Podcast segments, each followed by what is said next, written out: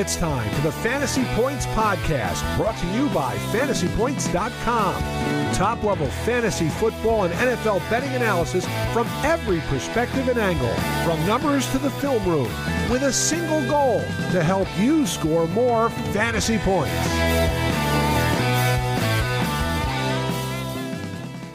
And we are back with another episode of the Take Talk podcast. I'm your host, Brett Whitefield. My usual co-host, Stephen O'Rourke, is here on vacation, live from vacation. And then we got a guest today joining us, Chris Weck, the usual guest. Guys, how was your Christmas? It was good. It was great. Busy, very busy, of course, with all the games going on. But, you know, it was good. Christmas is still a great day of the year regardless. And, yeah. So we're all established men of stature here, but do you guys still get Christmas gifts from your parents? Yes. That's cool. I do not. My dad, we're past that. See, I have four kids, though. So yeah, you have four kids. I've burdened him quite a bit with other people to buy gifts for, which is cool. But my mother-in-law, so my wife's mom, they still get me gifts. It's kind of crazy. I got like... I got a meter. I got a couple cool utensils for the kitchen, basically, and then like $100 cash. And I'm like, what? She's like, I used this to buy something for yourself. You wouldn't buy for yourself because she knows I won't. So right, like, okay, cool.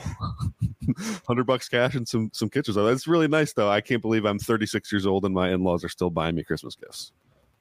Yeah, that's very nice. And now you'll have one less. The bill, whatever bill of your choosing, won't cost as much this month. She made me promise I wouldn't spend it on a bill. So I think my wife got me money for like a tattoo. So I think I'm just going to throw the $100 in the fund to get a new tattoo. It's been a while, and I need to get like my left arm finished. So there you go. Yeah, I like that. Yeah, we got a record player from my parents. Oh, nice. Which. Is a fun, like a modern one, I'm assuming. Yeah. So that's cool. It's fun, but yeah, we still do gifts, but like same thing. Like we don't have any kids, so yeah, you know, they still get gifts for us. But I think that it's probably going to the wayside here quickly. Yeah. By the way, guys, like having four kids on Christmas Day, the level of damage that can be done to your house is insane. My wife and I have spent hours cleaning since Christmas, and it doesn't matter. It's just there is stuff everywhere, and then they get into new toys that haven't opened. It is crazy, just the clutter and the mess that's going on. That's the way it's supposed to be, though, isn't it? I know. Like the if it's not, it's like, well, this doesn't feel right. I'm someone, I don't deal with anxiety at all unless the house is like kind of messy. Like I get clutter anxiety. And it's got to be pretty bad for me to feel it. But, like, I walked out of my bedroom this morning and was like, oh, my God. I just spent, like, 3 hours yesterday trying to clean this. What is happening right now? So, anyways, for those of you without kids yet listening, you have a lot to look forward to when your house gets absolutely nuked on Christmas Day. So. Yeah, you got to open every gift and play with every toy at least once. I mean, it's a necessity. It's true. Well, what's crazy is we do Christmas Eve with my wife's dad, and he like spoiled the kids, so they had a ton of toys. And I was making a joke that we should like not give them our gifts on Christmas Day and just space them out. You know, like there's no way you can possibly enjoy everything you got in one day, so why don't we just wait to unwrap these? Like a week or two goes by, you get sick of the toys you just got, and then we'll bust them all out. But my wife was not in favor of that idea, so no. No, you gotta like forget what you got, and then your kid, you go back under the tree, like, oh, I forgot I even unwrapped this. It's like right. Yep. It's just like never ending. Yep. So, all right. Well, let's get into some playoff/review discussion. We are in the final hours of the NFL season, week 17 coming up, and this is a big one for a lot of teams. So far, guys, we still only have what? 5 teams that have clinched playoff spots? Oh, no, we're at 6 now. 2 in the AFC and 4 in the NFC. So in the AFC, you got Ravens and the Dolphins. In the NFC, we got the 49ers, Eagles, Lions, Cowboys, which is funny because those have been the 4 top teams kind of competing for that 1 seed the whole year. Yeah. But it's still pretty open. There's still a lot of races to be won here. I don't know. Let's dive in. I don't know where we should start. You just want to start with reviewing some games and then talking about playoff implications from there? Yeah, I mean, there was a pretty There was one really big game this past week that basically shifted, I think, the entire NFL landscape on its head. You talking Baltimore 49ers? Yeah. Yeah. Yeah, let's talk about Fraud Purdy and the 49ers, and we'll just go from there. So the Baltimore Ravens travel to San Francisco on Christmas Day to take out the San Francisco 49ers of score 33-19. This was a shellacking, too. The score wasn't even that close. No, I should say the game wasn't even that close. Actually, did Sam Darnold put up more points than Purdy? He it was even, I think, right? Yeah, because they know he scored the one touchdown goal. And then they both got a touchdown. It was close. Purdy put up 10. Darnold put up 7. The fact we're even having the debate is concerning for Purdy. Yeah, Purdy turnover regression smashed in the face like it did, I don't know, 8 games ago or whatever. He had 4 picks in this game, got sacked a couple times. Just the decision-making was not good. I know not every pick he threw was his fault, but he had 3 or 4 turnover-worthy throws in this game that were just of the bad variety. Some were not picked off even. They could have been worse. Right, yeah, some were not picked off for sure. What were your guys' main takeaways from this game? It honestly kind of went the way that I thought. I mean, I thought that the Ravens defense was going to muck things up and make Purdy really drop back and read a defense, and it kind of had him in shambles. I mean, just like you could see that if his first read wasn't open, he kind of got lost. And that's where it just started going haywire for him. I mean, yeah, it's credit to the Ravens defense as a whole and the guys that they have, but yeah, they made Purdy work for it, and he didn't do anything with it. Yeah, we talked about it last week. We were both pretty much in agreement that we thought the Ravens would be able to move the ball on the Niners, maybe not to the degree that they did and how they did, but. That we were both in agreement. We both said the game would be decided on what would the Ravens defense do to Purdy? And it basically, like Brett said, the regression just hit him really hard and things just went off the rails quickly. Purdy very much seems like a guy that when things are going good, they like continue to get better. Like he's a snowball QB. When things trend in whatever direction that they're going, and they just keep rolling that way. Yeah, I was surprised. So the Ravens came out and they played a ton of too high coverages, like a ton. Some exotic looks in there too, some disguises.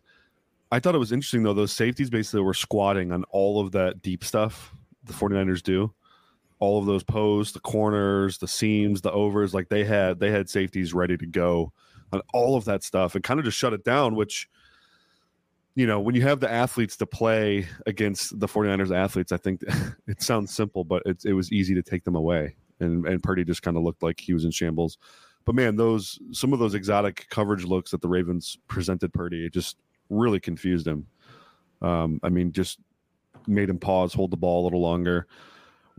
How do you think this game affects his MVP status? I mean, is he officially off the ballot? Oh, yeah. His odds were – his odds were dropping during the game, like just more and more and more. I think Lamar is now the clear favorite, and Purdy is now. Let's see. Yeah, he's got to be around like plus 400 ish would be my guess. And I don't see how he could possibly win now. When you guys talked MVP last week, wasn't Lamar my number one? He was, wasn't he? Yeah. Yes. Yeah.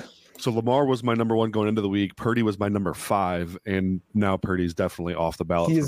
He's behind Tua in the market right now. Good. And it should have been that way already, to be honest. But The thing about Purdy is when that turnover regression hits, he's cost his team games. Mm-hmm. So like, yeah. So when you have the debate of like what makes a truly premium quarterback, it's like. We've talked about a lot, but it's guys you can win because of. So when everything's not going right, do you have a quarterback that can lift your team up and win games? Purdy's never really been that guy to me, not even close. And in fact, he's gone the opposite way 2 or 3 times this year where they've literally lost because of him for no other reason than Purdy just couldn't get the job done or cost his team with turnovers. I think that's concerning to me. And if you're a quarterback that's cost your team multiple games, I don't think you can be an MVP. Yeah, I heard someone say this the other day, and I think it's really a really great take. The award needs to really change from most valuable player to most outstanding player of that season, because we all get wrapped up in like, all right, well, you know, Mahomes would still be the first pick off of if you reset all the teams every single time. So if you – and I think that clouds – a guy like Purdy, I could see him winning a most outstanding player of the year award, because he could have a really good statistical season in that offense and all the weapons he has. But if the award is most valuable player, I don't see how he could ever win it, barring him continuing to really grow as a passer, which he's done, but it has to happen a lot more for him to – like, you just see what Lamar is doing this year. I know the numbers aren't gaudy or super big, but you can tell this is one of the best Ravens offenses he's ever played in. He's more methodical with how he's approaching. He always looks like he knows what needs to happen on every play. Never looks frazzled. I think he's by far playing the best football of all the QBs this year right now. Yeah, and it's like going off the cliche, but like you can tell that in this offense with the new Monken, and then obviously they still have a little bit of the flavor of Greg Roman's offense in there. Like the game is slowing down, has like officially slowed down for Lamar, where he looks confident. He's scrambling with a purpose. It's not just like immediate, like first read's gone, pressure gone. He's starting to get outside the pocket and look downfield, and it's run at the last resort, or run when he sees open space. And that's where I think that he's become like that, like the most valuable player is that decision making of he's providing like positive plays almost no matter what he's doing. You know, like for a while there, he'd get kind of lost in, am I going to scramble? I look downfield, and that's where he used to have like fumble issues, and he'd get into some interception issues, and like that used to be when he was, you know, in the early years. But now you can tell that he has a plan with every snap. There's a game plan of where he's going to go and what he's going to do. And it's circling, but like with that most valuable player, I like that's where you get into the muck of like, well, shouldn't we give Patrick Mahomes because the Chiefs team would be an absolute disaster on offense if they didn't have Mahomes. And it's like that whole debate of, well, if you take this player away, and I do agree that like it should just be the most outstanding player that year, because the most valuable is it's just such a different discussion than, and it's hard like, to measure as the best performer of that year. Yeah, exactly. Yeah. So this game was fun for me because EPA bros down bad, you know. So I love that. I think we should have a little discussion about the EPA stat that some of these analytics nerds, sorry Chris, throw out there. But EPA, expected points added, is the stat, and Brock Purdy's been basically like doubling up everybody this year, and people keep wielding this stat as some type of individual player stat, and I hate it. I hate it. EPA is a team stat to me. It cannot be yielded as a player stat. Anytime, you know, I hate the way it's phrased too, like Brock Purdy leads the league in EPA per dropback. No, he does not. The San Francisco 49ers lead the league in EPA per dropback when Brock Purdy's at quarterback. It's a total team stat. If Trent Williams doesn't block his ass off on that play, Brock Purdy's EPA can't go up. Like there, it's so frustrating. And then when you see tweets like we got today with was it the rushing EPA, Chris? This was funny. Yes. So Matt, I guess without naming names, one of the community's big analytics guys is always making these EPA arguments. And in that argument, it was revealed that Matt Stafford has the second highest rushing EPA in the NFL. And Lamar Jackson's like down at like 10 or something. It just shows you how stupid it is, because what EPA doesn't account for is basically how what you do affects the defense you're playing. So Lamar may be not super efficient running the ball this year, but it doesn't account for the fact that some of those wide open seam balls he hits to Mark Andrews and Zay Flowers and Isaiah Likely, they're there because Lamar can run the football. And there's basically all the nuance and X's and O's to football can't be accounted for with an EPA stat. So I just think it's complete garbage. Yeah, we've seen literally in this exact offense Jimmy Garoppolo being near the top of the list year after year, and nobody ever considered that Jimmy Garoppolo should be MVP. The NFL market doesn't think he's an MVP caliber QB. He's never signed a big deal anywhere. I'm the most analytics guy on this thing, but even I would agree that you can't just take one thing and say that is the gospel.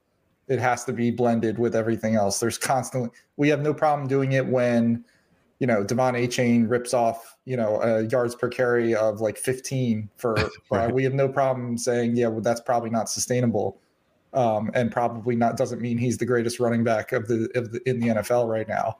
Yeah. But it seems like with EPA, the community as a whole has a hard time realizing that is not just – the players doing and not a team stat, like you said. Yeah, it would be different too if you had maybe like an 8-game sample of Sam Darnold and then an 8-game of Brock Purdy, and the EPA per dropback with Purdy was 0.39, and then Sam Darnold's like 0.13. You could then say, wow, this is a measurable stat here where Brock Purdy's adding this much value to their pass game. But we don't really have that with the MVP caliber discussion, because if you're an MVP candidate, you've likely played all or most of the games. So it's just there's no way to like really dissect it on that level. Sam Darnold did come in and throw a touchdown right away. He did. He did do that. It's almost like if you drop any quarterback into that offense.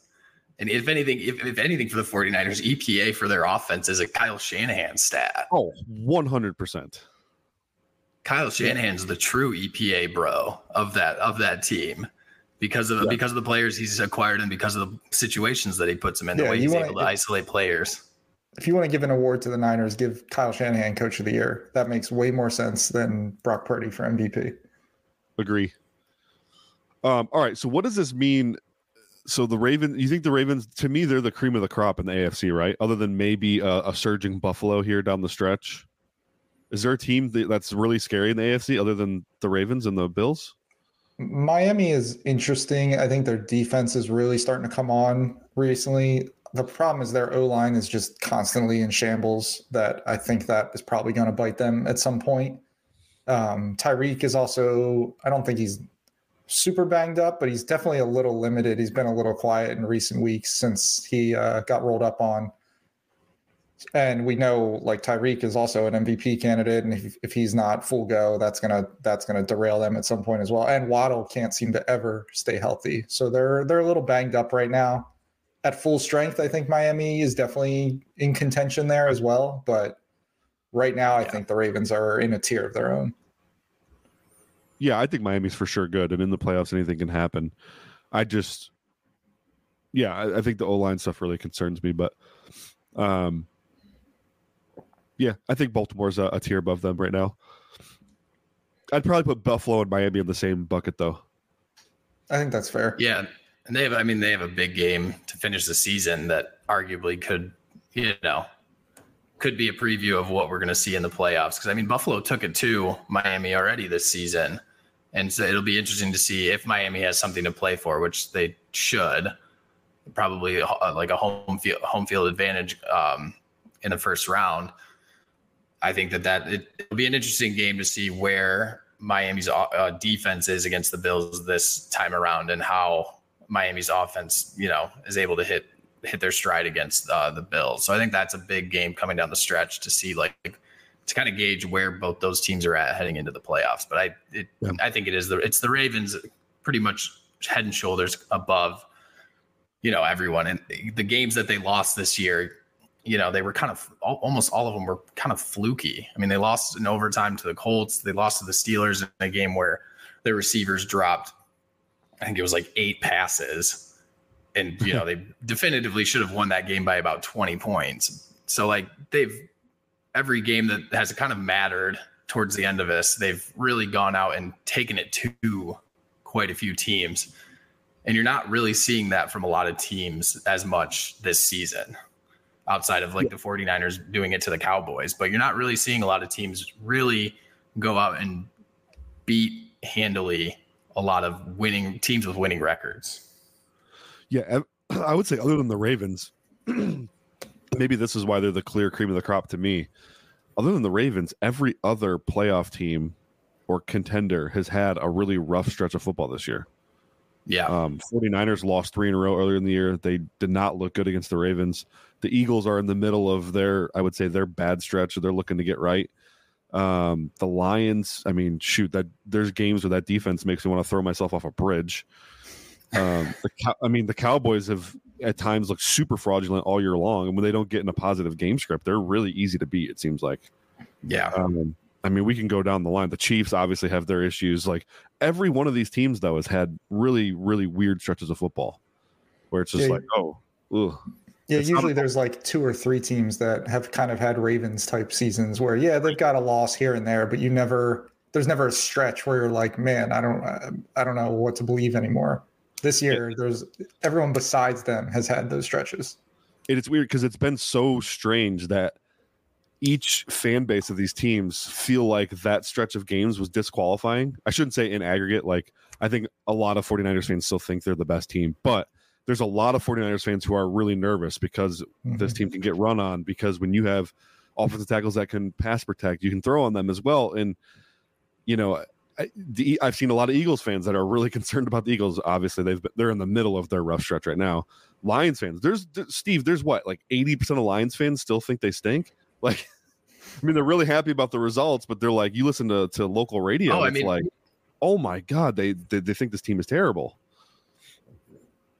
Go ahead, Steve. Oh, sorry. There's still a faction of people that want to go after Aaron Glenn. Like, that's, you know, I think if you asked probably 50 Lions fans, 20, at least half of them would say that Aaron Glenn needs to be fired and we need to bring in a new defensive coordinator. They need to bring in a new defensive coordinator and have, you know, someone else take over, because, you know, the defense has looked so bad at times. I mean, there's no other way to put it. They've just looked bad at times, and they can get thrown on. They can not so much run on, but it doesn't matter because teams can throw on them. So they don't even have to get into run game to worry to, you know, move the ball against the Lions. It's just each team, each contender is like deeply flawed in their own special way. And that's what I think that's what made this season so interesting, is that you never know when that flaw is going to rear its ugly head in a game. Like, this week was probably a 49ers fan's worst nightmare. Like, this is the culmination of everything that you had the fears of for this team. Brock Purdy turnover regressing, pass rush not getting home, the fact that they do have primarily pass rushers on that defensive line, and it, you know, if a team can get into a script where they can run the ball on them, it doesn't matter. They don't have to even really drop back because Hargrave's not good in the middle against the run, and Chase Young's not the best run defender. Nick Bosa's probably a plus run defender, but that's about it. You just run away from Bosa, and, you know, you can get yourself in a good game script where you're kind of taking control, getting into 2nd and 5, 3rd and 1 situations.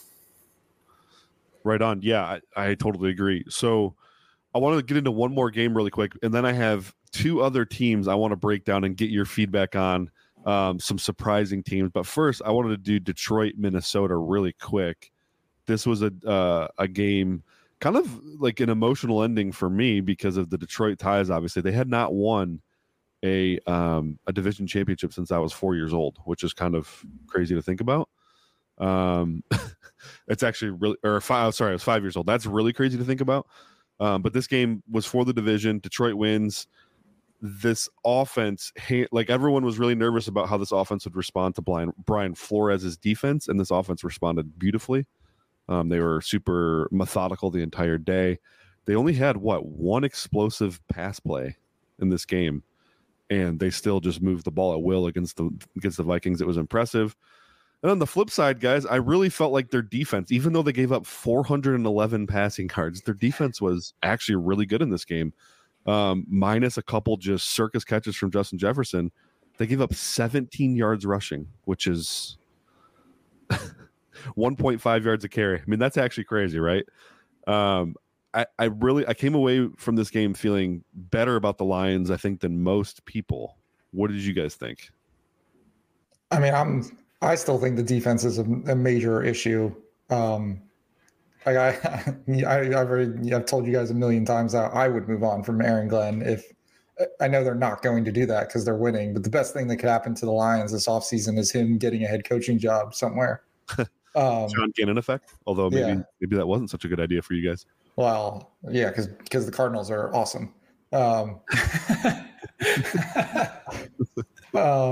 yeah, they definitely can stop the run, not denying that at all. And I know Justin Jefferson does make circus catches, but even if you take some of those out, giving up, let's take 100 yards off the board. Nick Mullins still threw for 300 yards. And the Vikings' run game has been absolutely terrible all season, so not shocking that the Lions held them to that.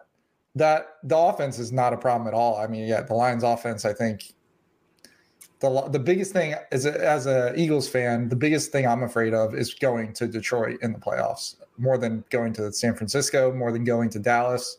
Any of those things would be better than going to Detroit right now, I think, in my eyes. But if there's something that I would still be terrified of, it's that Lions defense just getting torn up by some passing game. Yeah. Yeah. The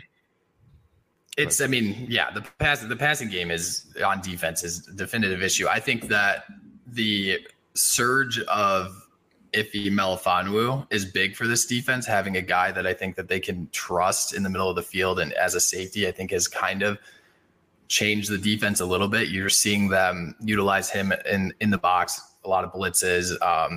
Aaron Glenn has really kind of switched up how he's getting pressure with that defense the last few weeks. You can see that he's really making an effort to go away from the straight up 4-man rush. And he's sending a lot of, dog blitzes, a lot of overloading one side and having a defensive end drop into coverage and sending, 2 blitzers from that side and overloading it. So he's getting a little bit more methodical and unique with the way he's trying to get pressure. And I think that's helping, but the defense really is predicated on creating turnovers. Yeah. Like the games where that team creates turnovers. And I know it's that way for most teams, but it seems like it's a very boom or bust for the Lions defense, where if they can't create turnovers, that's where they, teams move the ball on them. They take advantage and try to jump on, being able to get a turnover, get their offense the ball back and let them go. When they can't create turnovers, when they aren't getting pressure, that's where teams are able to really drop back and pick apart that defense, because you're seeing that the talent deficit on defense is still there a little bit for the Lions. And I think that got glossed over at times in the offseason, just because the ascension of Aiden Hutchinson and the development of Ali McNeil, you were hoping to see them bringing in Cam Sutton and things like that. We as a football community, I think, kind of overlooked that they still didn't have that many dudes on defense, and that that shows itself semi-frequently with that defense.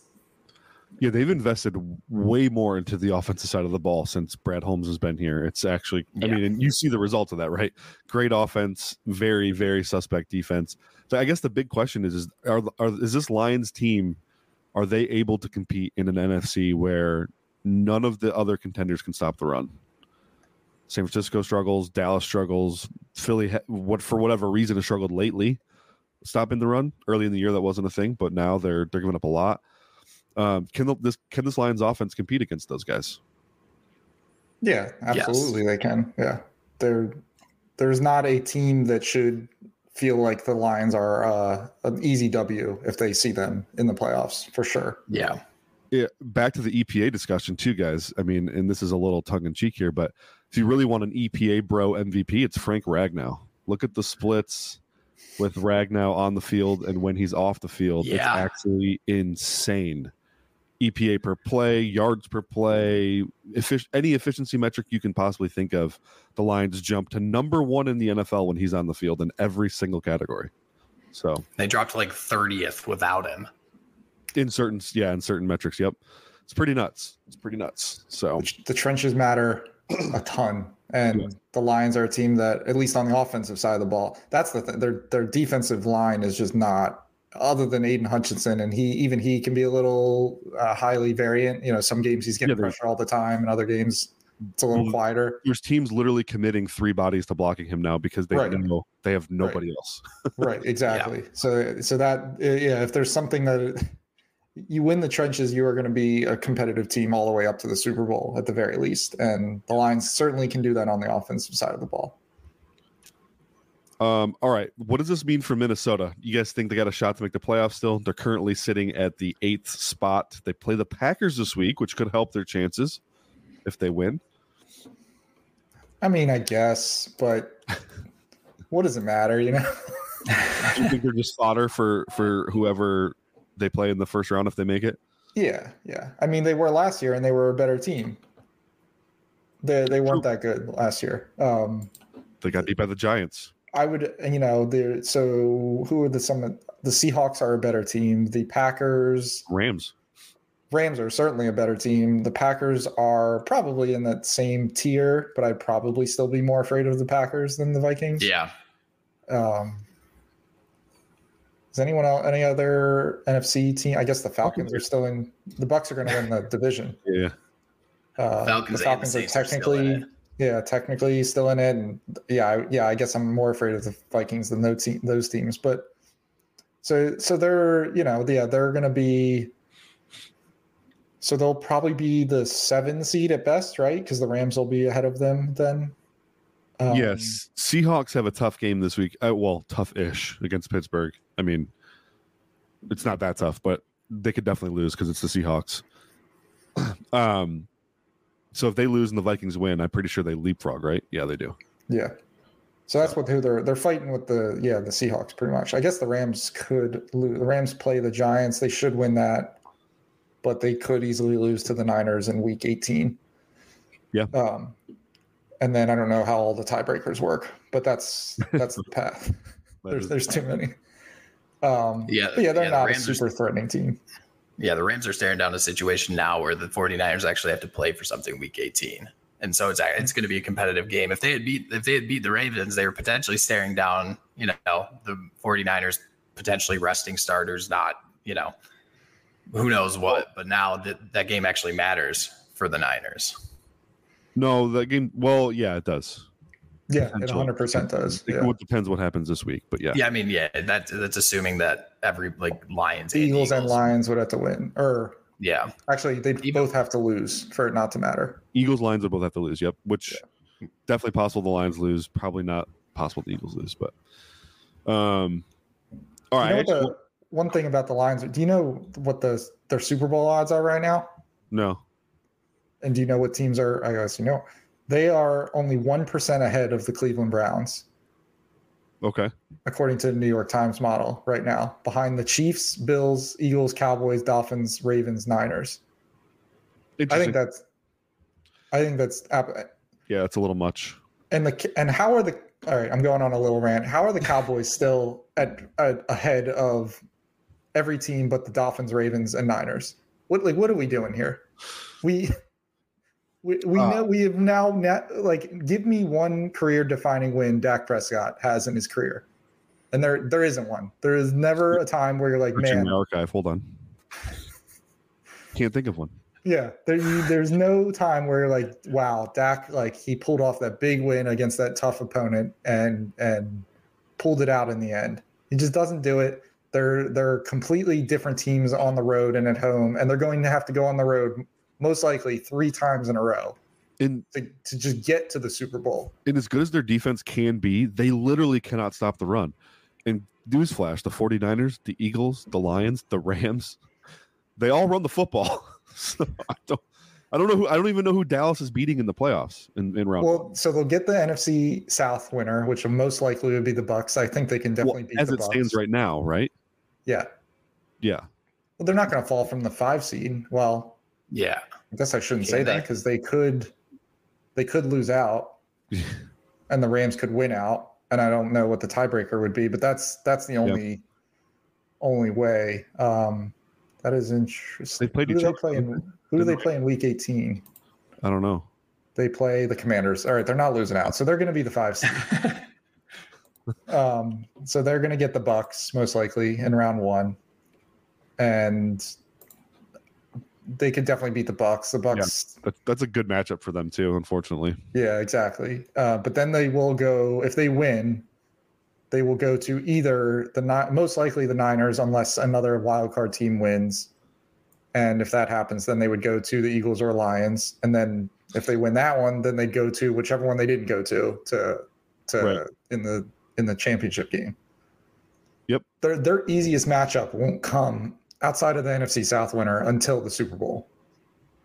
Yeah, and that potentially is a bloodbath for them too. So yeah. All right. Lions still have an outside shot to get the one seed. Actually, this is probably worth discussing. They kind of control their own destiny here. If they beat Dallas and then beat the Vikings again, they're right in the mix. 49ers would have to lose to the Rams in that Week 18 game, but there's a non-zero chance the Lions wind up the one seed, and there's a decent chance they wind up the two seed. Chris, how's that make you feel as an Eagles fan? Like, you would have to play through Detroit to get to the NFC Championship game.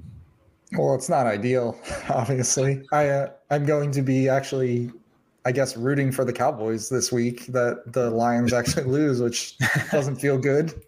But I think because the Eagles would have to lose to the Giants in Week 18 for them to not get the division at this point. So I guess I'm a Cowboys fan this week.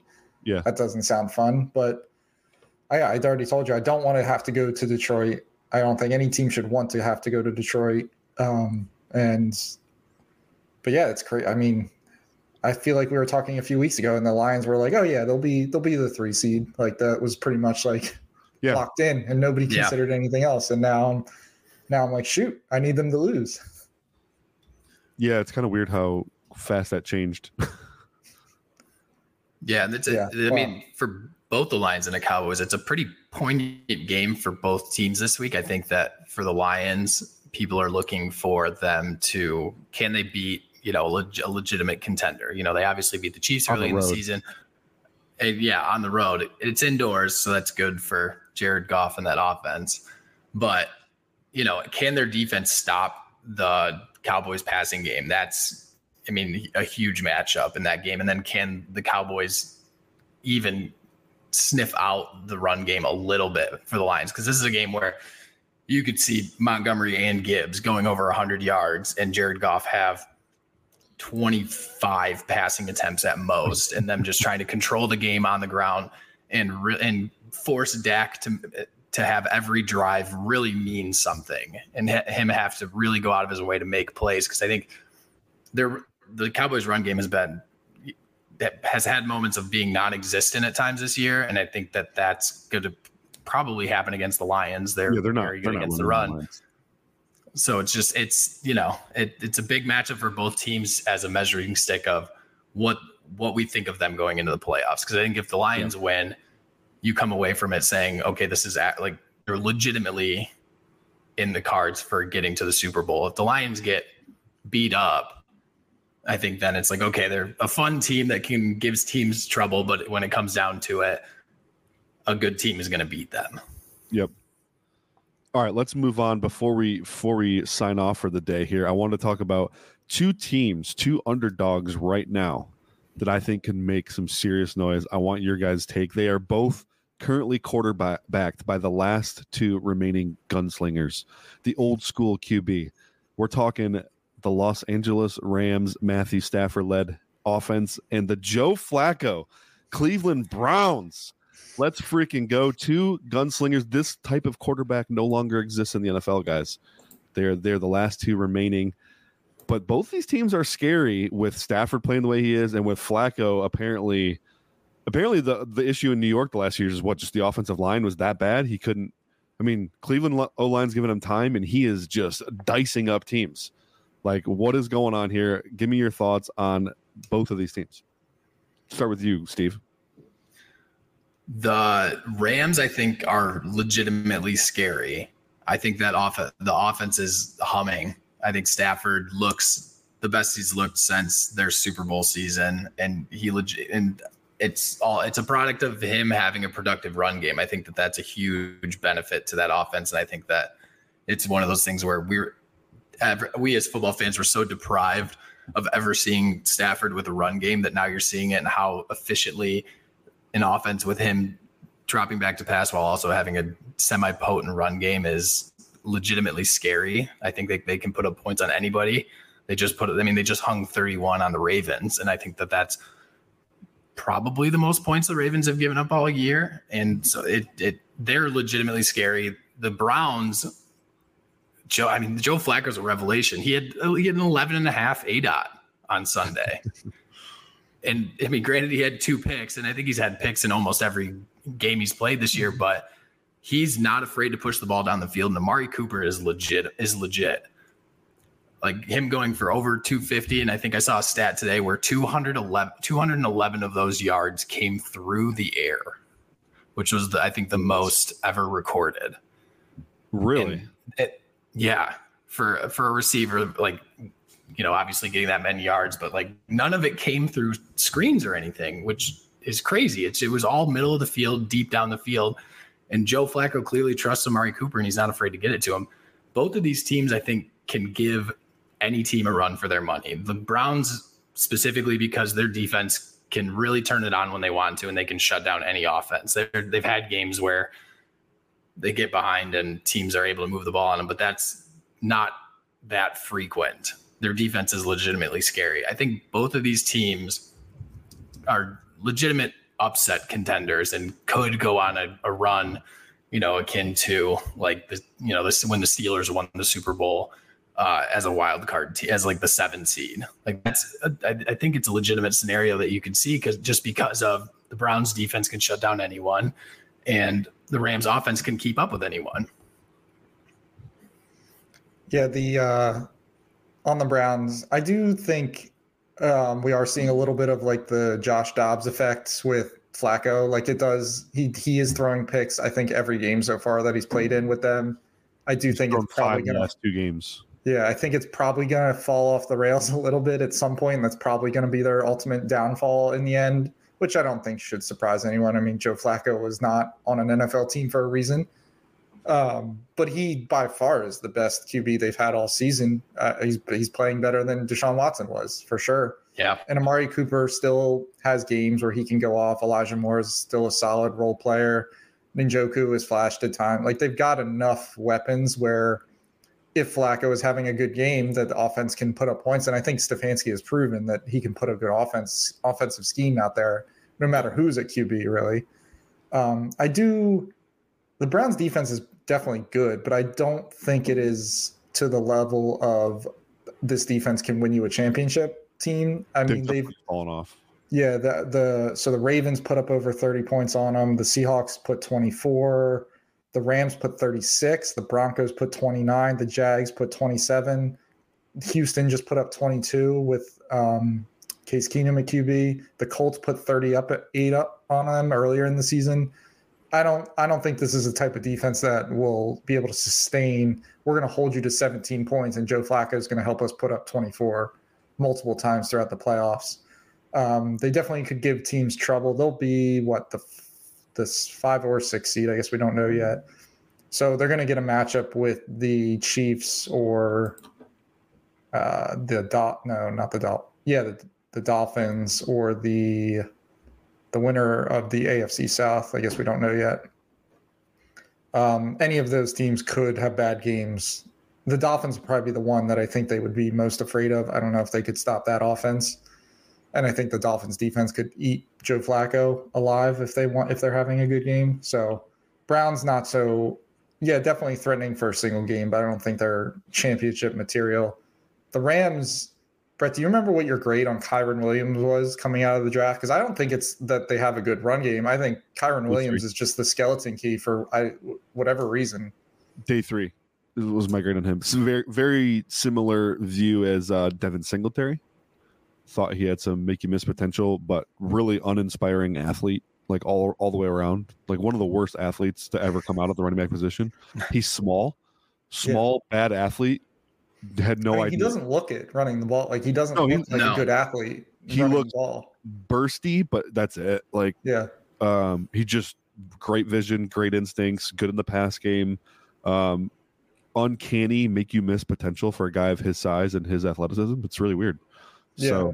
So besides Todd Gurley and maybe a little bit of Cam Akers, like this offense has looked by far the best when he's been available to them. Yeah. When he's not, the offense just, it's crazy. I don't think I've ever seen a running back, and one that isn't like a Christian McCaffrey, especially, that totally derails an offense if he's not available.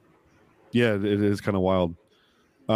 As far as the Browns go, how much do you think Amari Cooper likes Joe Flacco? He's had 37 targets the last three games since Flacco took over as a starter. His stat lines before that game were 34 yards, 16 yards, 34 yards. And then now he's been averaging like 145 yards a game since Flacco took over. So it's crazy when we see this, like the backup QB, young or old, comes in and just throws to best player and you see success. And then it happened with Jefferson and Mullins in the Vikings game. Like they were getting their teeth kicked in the first half, and then they came out second half. They're like, maybe we should throw it to Justin Jefferson. This is a good idea. And Mullins just started chucking YOLO balls, and ultimately it cost him, right? Because he ended up throwing a bunch of picks in the fourth quarter. But, I mean, they got back into the game by throwing the ball to Justin Jefferson. It's a high-variant way to win a game, but it is, when you have a much lesser QB, it's probably your best shot to win a game. Just really throw the ball up to your best player and hope that the ball lands in his hands and not the defenders. Yep. And Cooper's having a career year by far, by the way. He's already surpassed his yardage total. His yards per catch is 2.5 yards higher than he's ever put up before. Like at his age 30 season or whatever, age 29 season. That's kind of crazy to think about. He's wrecking stuff this year. So, and he did it on the road.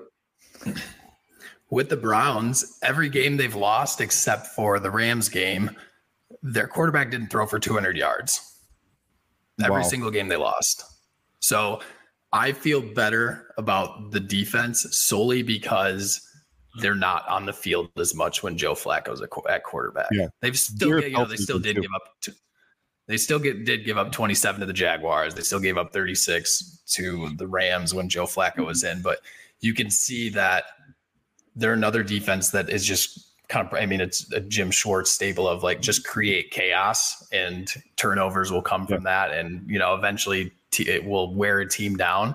And that defensive strategy can give up a lot of points, but it gives up a lot of points when your offense is going three and out all the time. And that part has changed with Joe Flacco. The offense can actually maintain drives and stay on the field, and the defense actually gets a chance to rest a little bit. I mean, in a lot of the games that they lost earlier in the year, it felt like the defense was A, putting up the points for the team, and B, they were on the field constantly. So with Joe Flacco at quarterback, they at least have a chance where it's not solely reliant on the defense to make every single play. They can actually rely on the offense to go and put up points, and the defense can be a little bit more risky and try and go for turnovers and really get after the passer and things like that. And so I think that Joe Flacco being a quarterback changes the dynamic of that team quite a bit. Yeah, that's fair. Also, Myles Garrett had like a 4 or 5 week stretch where he was pretty severely hurt, and he's playing through it. I think he may have missed a game, but he's back fully healthy, and he looks really good. Like, he completely dominated against Jacksonville, completely dominated against Chicago. Didn't have a sack this week, but he had multiple tackles for a loss. Like, he was a problem the whole game. So I think if he's healthy, that defense does kind of trend back in the right direction. Denzel Ward also back this week, I think. So that's good for them. As far as the Rams go, guys, my last point on the Rams is I think a lot of people are judging them based on their 8-7 record, and forget the fact that Matthew Stafford missed two games. He was injured beyond those two games, right? Remember, he had the bad back, which, you know, flared up on him. And we know Stafford does not play well when he's hurt.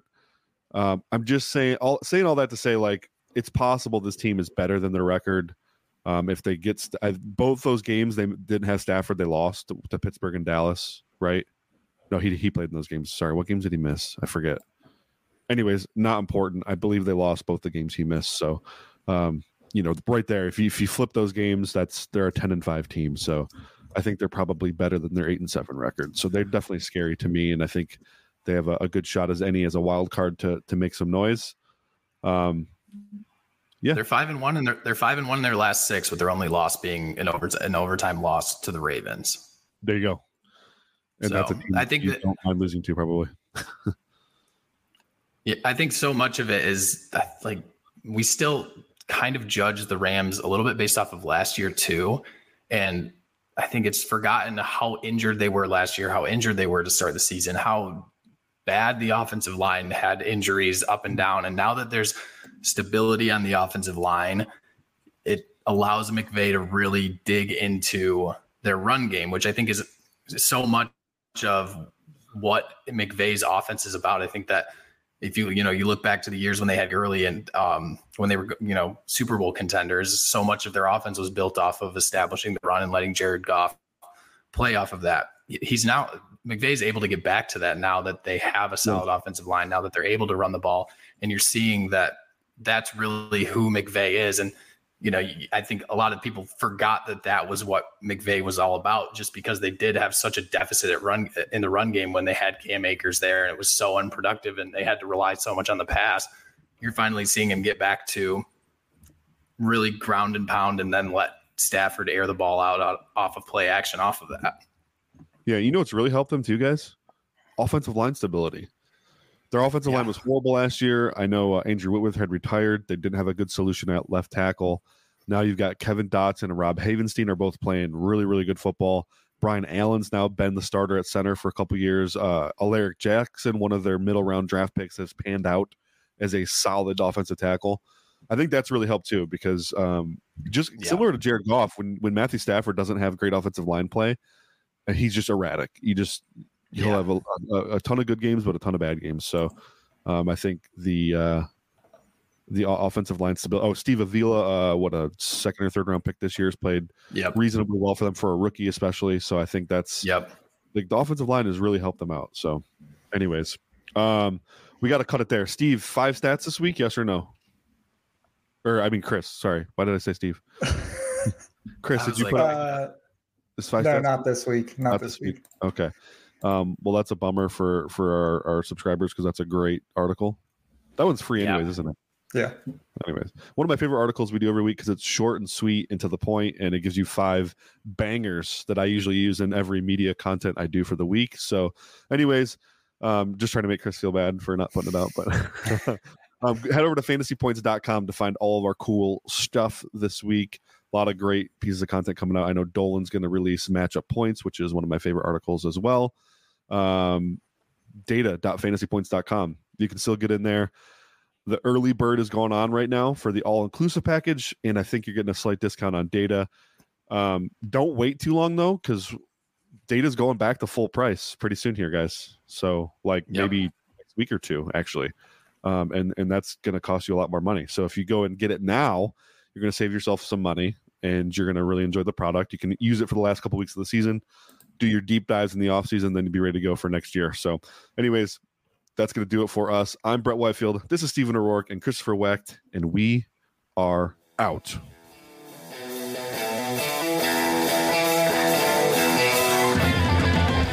Thanks for tuning in to this edition of the Fantasy Points Podcast.